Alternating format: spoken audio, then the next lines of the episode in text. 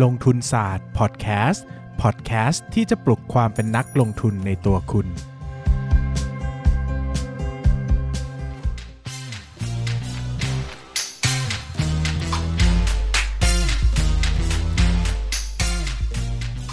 สวัสดีครับ ยินดีต้อนรับเข้าสู่รายการลงทุนศาสตร์พอดแคสต์รายการที่ชวนทุกคนพัฒนาความรู้ด้านการเงินและการลงทุนไปด้วยกัน วันนี้นะครับก็หลังจากที่ผมนะฮะก็ จัดรายการคนเดียวมาเนิ่นนานนะครับก็เกิดความเบื่อนะครับ ก็เลยไปชวนแขกรับเชิญที่พิเศษมากๆนะครับ ต้องบอกว่าคนนี้เนี่ยหาตัวจับยากมากๆนะครับ ก็ใครที่ไม่เคยมาฟังก็อยากให้ให้ให้ฟังเพราะว่าผมกว่าจะได้คิวเขามาเนี่ยคือยากมากจริงๆนะครับ ซึ่งวันนี้เนี่ยเรามาคุยกันเรื่องเพื่อนนะครับมานั่งคุยคนเดียวก็จะดูแบบเป็นมนุษย์เหงา 2020 นะคือไม่มีเพื่อนมาก่อนเลยนะครับ ก็วันนี้ขออนุญาตแนะนำนะครับยินดีต้อนรับกับ แขกรับเชิญสุดพิเศษนะครับ ที่ไม่เคยเยี่ยมเยียนรายการเรามาก่อนเลยคือนายปั้นเงินครับ สวัสดีครับ ผมปั้นหน่อยปั้นเงินครับ แต่วันนี้บอกกูปิดแล้วนะมึงหลอกกูงี้กูปิดแล้วนะกูไม่ฟังต่อแล้วนะสารเรื่องนานสุดท้ายกลายเป็นไอ้มหานี่นี่เองฟังแบบโอ้ดีใจด้วยเออประเด็นที่ฟังดรนิเวศอ๋อไม่มีครับรายรายรายการนี้ไม่มีนักลงทุนเก่งๆมานะครับเพราะว่าเขาไม่อยากมาแปดเปื้อนกับรายการนี้นะฮะครับก็ผมก็จะเป็นรายปั้นเงินไปเรื่วันนี้อยไม่ใช่ช่วงวิเคราะห์หุ้นกับหน่อยปั้นเงิๆนเออคุยกันนอกเรื่องบ้างเพราะว่า ก็เบื่อไม่คุยกันแต่เรื่องหุ้นจริงๆอะเรามาใช้สตูดิโอแล้วทีนี้อ่าพอเราคุยเรื่องวิเคราะห์หุ้นกันหมดแล้วอ่าผมก็เฮ้ยพี่มันมีเวลาเหลือมันอ่าช่วยกันคุยเทปอื่นดีไหมอ่าเนื้อหาอื่นบ้างผมเบื่อละขี้เกียจวิเคราะห์หุ้นละอ่าอะเออวันนี้เรามาคุยเรื่องเพื่อนเพื่อนกับการลงทุนเออเพื่อนาเรื่องการลงทุนเพราะว่า อันนี้เรื่องนี้สำคัญเนอะใช่ใช่ผมจะใช่เคยพูดอยู่บ่อยๆว่า คุณต้องมีสังคมการลงทุนที่ดีอืมเพราะว่าการที่คุณมีสังคมอะคุณจะอยู่ในโลกนี้ได้นาน คิดสภาพเหมือนคนที่เหมือนเอาง่ายๆเหมือนไปฟิตเนสอะอืมไปฟิตเนสเจอเพื่อนออกกำลังกายเหมือนกันคุยกันถูกคอเป็นเพื่อนกันก็อืมช่วยกันยก weight ช่วยกันครับ save อะไรอย่างงี้ใช่ไหมอ่าก็เหมือนกับนักลงทุนเนี่ยแหละพอมันมีเพื่อนที่คุยกันถูกคอเนี่ยมันก็กลายเป็นว่าเราก็ enjoy อยู่ในตลาดนี้ได้นานใช่เอออย่างอันนั้นจะมีอย่างเข้าฟิตเนสอย่างเงี้ยจะมีคนอืมคอยช่วย train ให้เฮ้ยมึงท่าผิดนะมึงอ่าต้องยกหลังยกอกขึ้นอีกหน่อยอะไรอย่างงี้ยกเอวขึ้นอีกนิดเออยกสะโพกเอวลงอีกหน่อยอย่างเงี้ยคนละท่าแล้วอันนั้น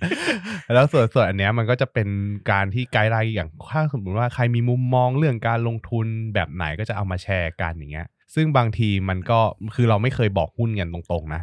อืมผมผมรู้สึกว่าการเป็นเพื่อนร่วมลงทุนมัน ไม่แต่ผมค่จะบอกอย่างนี้ว่าสำหรับผมนะ อืมอืม เพื่อนที่สนิทถึงจุดหนึ่งอย่างเพื่อนในกลุ่มที่ผมจะบอกว่ากลุ่มนักลงทุนผมมี6คนอย่างเงี้ยอืมอืมผมพูดหุ้นตรงๆนะอืมเพราะว่าผมมั่นใจว่าทุกคนที่ฟังอะอืมเขามีวิจารณญาณของตัวเองอืมคือผมรู้จักเขาจนถึงขั้นว่าผมจะรู้ว่าเขาจะซื้อตามหรือไม่ซื้อตามอืมดังนั้นมันง่ายมากเลย ผมสามารถคุยได้ ผมสามารถขายสามารถพิชหุ้นได้ ซึ่งผมเชื่อมั่นว่ามันไม่มีผลต่อเขาอะอืมคือถ้าเขาไม่เชื่อเขาก็ไม่เชื่อเนอะอืมซึ่งอันเนี้ยมันก็เป็นมุมมองของผมนะซึ่งอาจจะไม่เหมือนของป้านซึ่งผมก็รู้สึกว่ามันก็มีเพื่อนที่ผมจะถามพูดตรงๆเลยเฮ้ยอยากได้ตัวนี้ว่ะคิดว่าไงบ้างอะไรเงี้ยก็เป็นการรีเช็คบางทีเราก็จะได้ทบทวนไปด้วยว่าเรามองอะไรขาดไปหรือเปล่า อะไรอย่างเงี้ยนะครับ ซึ่งแต่ต้องสนิทระดับหนึ่งนะอืมเพราะว่าไปคุยกับคนที่ไม่สนิทเนี่ยบางทีเหมือนไปเชียร์หุ้นเขาเดี๋ยวเขาขาดทุนอืมมาอะไรเงี้ย แต่บางทีเราไปคุยกับป้านอย่างเงี้ยแล้วพูดหุ้นตัวหนึ่งมาแล้วผมไม่ซื้อแต่ป้านซื้อแล้วมันขาดทุนก็เอ้อโง่นี่อะไรเงี้ย แต่ไม่เคยซื้อทำไมอะแต่แต่แต่ตอนพี่บอกมาผมก็ยังไม่ได้ซื้อไงเออเออ ไว้พี่พี่เริ่มได้เด้งเลยหรือว่าชื่อขึ้นอะเฮ้ยมันซื้อจริงว่ะค่อยซื้อตามล้อเล่นล้อเล่นไม่มีไม่มีอะไหนลองแล้วแล้วป้านมองเพื่อนในการลงทุนเป็นไงบ้างไม่คืออย่างตอนแรกอะผมอะ ต้องต้องเกิดว่าตอนที่ผมเริ่มต้นลงทุนอะตอนนั้นอยู่มหาลัยอืมแล้วตอนที่เราเรียนอยู่อะมันไม่ค่อยมีคนลงทุนเลยเว้ยมีเพื่อนอยู่แค่คนเดียว แล้วก็อีกคนหนึ่งที่ไม่ค่เพื่ออยนสอยู่นิทแค่กันคนหนึ่งเนี่ยที่เป็นเพื่อนลงทุนด้วยกัน ไม่ใครก็คือเพื่อนทั้งชีวิตจะมีอยู่คนเดียว ไม่ไม่ไม่ไม่ก็คือเพื่อนคนนั้นน่ะก็คือลงทุนมาด้วยกันนั่นแหละ อ่า แล้วก็รู้สึกว่าเราคุยกันแค่สองคน ทุกวันนี้อยู่ไหนวะทุกวันนี้เราไม่ไม่ได้ไม่ได้คุยเขาเขาไปทางอื่นอะอืมเทคนิคอลอย่างเงี้ยเหรอ ไม่เขาไม่ได้เป็นเทคนิคเขาเขาเป็นออดิตแหละอ๋อ เออแล้วเขาก็ไม่ไม่มีเวลามาตามอ่าหุ้นคุยอ่าไม่มีเวลาคุยกับเราอ่าเขาไปซื้อกองทุนอะไรอย่างนี้อ่าแทน แล้วเราก็รู้สึกว่าเออ พอหลังจากนั้นนะเราก็ออกมาอยู่คนเดียว เราก็ใช้ชีวิตแบบเป็นนักลงทุนถือหมาเพศพรป่าหมจันทร์ถือเพศเออพรหมจันทร์ไม่เกี่ยวไม่เกี่ยว แล้วก็เราเราก็ลงทุนคนเดียวมาตลอดอาจจะมีเพื่อนบ้าง แต่ว่ามันก็รู้สึกว่ามันยังไม่ใช่ทางอะไรอย่างเงี้ยแบบมีอยู่ช่วงหนึ่งไปคุยกับเหมือนเพื่เพื่ออนนนอนเนี่ยไม่ใช่ เราก็จะวกเข้าเรื่องนี้อย่างเดียวมันก็จะเป็นเพื่อนที่แบบเขาเล่นสายเทคนิคอะไรอย่างเงี้ยกันอ่าแล้วเราก็ช่วงนั้นเราก็อาจจะเริ่มศึกษาเทคนิคก็คุยกับเขาบ้างเออแต่อันนี้ก็ถือว่าดีนะ ถือว่ามันก็แลกเปลี่ยนความรู้กันในระดับหนึ่งอืมแต่ว่าพอในระยะยาวแล้วอะมันอัตลักษณ์ ในตัวเรามันไม่เหมือนกันกับเขาอืมเราก็รู้สึกว่าเออเราอะเหมาะกับเส้นทางอื่นมากกว่าอะไรอย่างเงี้คืยอเส้นทางหุ้นปั่นแล้วก็เล่นแต่หุ้นปั่นไม่ใช่ เส้นทาง VI อ่านะครับผมก็มารู้จักกับเริ่มต้นเนี่ย ถ้าสมมติว่าจะมีคนที่เป็นอาจารย์คนแรกก็จะเป็นใครวะก็จะเป็นอ่า ถ้าเกิดว่าอาจารย์แบบที่เขาไม่รู้ตัวก็จะมีอาจารย์กวีอ่าดรนิเวศเราก็มีหนังสือเป็นเพื่อนก่อนอ่าแล้วพอหลังจากนั้นพอเราเริ่มมาเจอ Playboy ไม่มีเฮ้ยผมเพย์บอยนี่รุ่นเก่ามากเลยนะ รู้แล้วปิดว่าแล้วรุ่นไหนปิดหัวไปแล้วเออนั่นแหละก็ พอมาเจอลงทุนศาสตร์เนี่ยก็เป็นกลุ่มแรกที่ผมก็เรียนรู้จากเขาอีกทีเหมือนกันช่วงแรกใครก็วะเป็นอาจารย์คุณนั่นแหละ เป็นอาจารย์ผมอ่านนะครับ มาก่อนจริงเหรอจริงจริงจริงเออนะแล้วก็รู้รู้จักกันในออมันนี่ อืมรู้จักกันในเว็บไซต์ไปของมันนี่ตอนนั้นไปเป็นกูรู Meeting อืมเออไปเป็นกูรูก็เจอหน้ากันนะครับ ก็เจอปั้นแล้วก็เออเออคนนี้แบบ มันเป็นรุ่นเดียวกันรุ่นอะราวคราวเดียวกันออมันใกล้เคียงกันมันก็คุยกันถูกเขาคือคนอื่นอะเขาส่วนใหญ่เขาจะแบบ 30 กว่า 40 กว่าอะไรเงี้ยอืมมันก็อืมบางทีเราก็เราไม่กล้าคุยเล่นนะ เราเป็นคนอืมตัวตัวผมเองจริงๆเป็นคนหยาบคายมากแล้วเขาเป็นคนแบบสะทุนเล่นไม่ทุกคนเขารู้เกิดแต่รู้จักตมเลยที่ผมโดนอะไรอย่างเงี้ยเออป้านมันก็ชอบโดยั่วให้ด่าอย่างเงี้ยนะครับผมก็เป็นคนที่แบบว่าเออบางคือบางทีก็ชอบพูดเล่นพูดอะไรอย่างเงี้ยแบบบางทีแบบเราอยู่กับรุ่นพี่เราก็ต้องแบบเหมือนว่าเออเราก็มีแบเรียร์ด้านวัยวุฒิระดับหนึ่งอืมอะไรเงี้ยพอคุยกับอืมป้านแล้วก็เออแบบพูดจากันเหมือนแบบถูกคอด้วยป้านมันเป็นคนไม่คิดอะไรมาก ผมอืมด่ามันได้บางทีผมเครียดๆก็เป็นโทรไปด่ามันอะไรเงี้ยนะออก็เลยเออรู้จักกันแล้วก็ประมาณนี้เออเออคุยกันแล้วก็เริ่มแล้วพี่เบสก็แนะนำให้ผมไปเรียนกับคอร์สไทยบีไออ่าอ่าแล้วตรงนั้นน่ะก็เป็นจุดเริ่มต้นที่ทำให้เรารู้จักคนในวงการนักลงทุนที่เป็นสไตล์เดียวกันมากขึ้น อืมประมาคืณอนี้คือผมอะจะพูดกับนักลงทุนใหม่นะว่า เอ้ย ถึงแม้ว่าทุกวันเนี้ยการเรียนออนไลน์การอ่านหนังสืออะ มันจะเป็น shortcut ในการเรียนรู้จากด้วยตัวเองได้ก็จริงนะอืมแต่การไปลงคอร์สอะไรพวกเนี้ยนะครับ มันมีประโยชน์ในแง่ของความสัมพันธ์ด้วยอืมมันได้เจอคนใหม่ ๆ มันใช่ได้เจอกลุ่มเพื่อน มันได้เจอคนที่แบบคุยเรื่องเดียวกันคิดแบบเดียวกันเนี่ยบางทีมันได้กัลยาณมิตรเนาะอืมคือผมอะหลาย ๆ คอร์สที่ผมไปลงอะเนื้อหาไม่ค่อยเท่าไหร่ แต่เพื่อนที่ได้มามันมันมีคุณค่ามากๆนะครับใช่ก็กลายเป็นว่าไอ้สิ่งไอ้องค์องค์ประกอบ สังคมความสัมพันธ์เหล่านี้มันทำให้การลงทุนในหุ้นมันยืนยาวมากขึ้น เพราะว่าครับเหมือนเราอยู่ในสังคมที่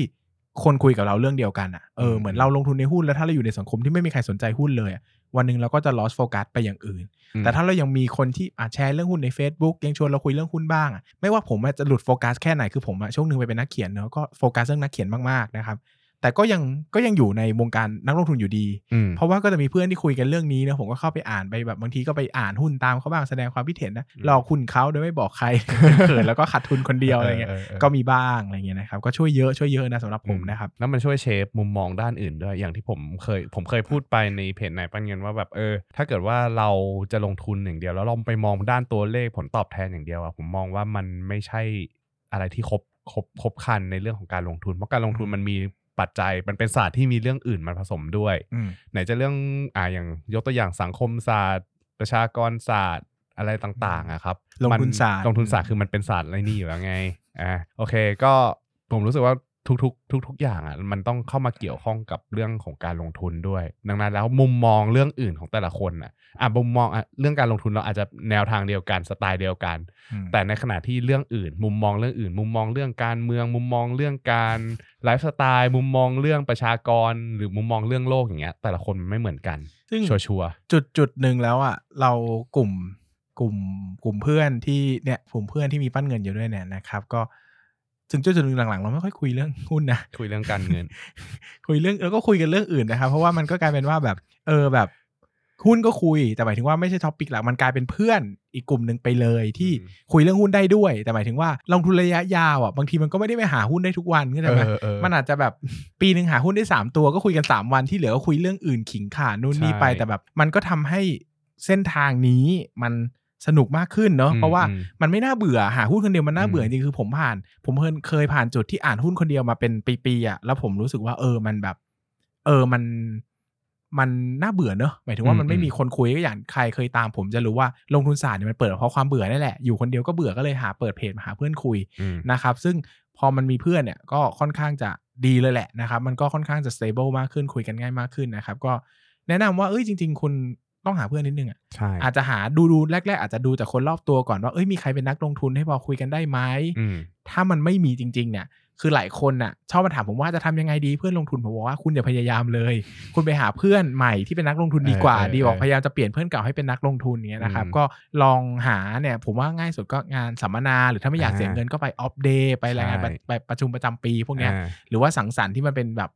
ฟรีอะไรเงี้ยร่วมครับเข้าร่วมกิจกรรมกับเขาอะไรเงี้ยอืมก็จะได้เจอคนใหม่ๆ แนวคิดแบบเดียวกันอาจจะ add ไป Facebook รู้จักกันก่อนจนเอ้ยคนนี้น่าจะถูกคอก็ลองคุยลองนัดออกมาสังสรรค์กินข้าวแลกเปลี่ยนคุยกันอะ ผมว่ามันก็เป็นแอคทิวิตี้ที่ดีนะนะคครัรับบประมาณนี้ประมาณนี้นะครับ ก็สำหรับใครที่อยากมีเพื่อนนะครับ ก็สามารถติดต่อที่นายปั้นเงินได้นะครับ รับเอ็นนะฮะชั่วโมงละ 2,000 บาทนะครับ ไม่ใช่ ถ้าสมมุติว่าเนี่ย เรามีกลุ่มลงทุนศาสตร์พอดแคสต์แล้วไง อ่า ก็ให้เขาไปคุยหาเพื่อนอะไรอย่างนี้ก็ได้สรุปแม่งได้แฟนเออเออไม่ได้เออเดี๋ยวไปส่องมาเผื่อได้แฟนนะครับ เออ ก็วันนี้มาชวนคุยกันเล่นๆ แต่แบบมันเป็นเรื่องที่ผมให้ความสำคัญเนอะแต่มันก็ ชวนเพื่อนมาคุยด้วยมันจะได้สมกับเรื่องที่เราจะคุยกันเรื่องเนี้ยนะครับ ก็ครับใครอะไรยังไงก็ลองแลกเปลี่ยนความคิดเห็นกันดูได้นะครับสำหรับวันนี้ก็ขอบคุณทุกคนมากนะครับแล้วก็ขอบคุณแขกรับเชิญสุดพิเศษด้วยวันนี้เสียสละเสียเวลามานะครับ ปกติเขาคิวทองมากๆนะครับไม่เคยมารายการเราเลย วันนี้ก็มานะครับแม่งเบื่อกันไปแล้วเนี่ยเห็นหน้าจนกูแบบเบื่อมากเห็นแล้วแบบเอียนมากนะครับ แต่ก็ยังต้องเจอกันนะครับ เพราะว่าเราคบกันที่ผลประโยชน์ล้วนๆนะครับขอบคุณมากครับโอเครับ สวัสดีครับ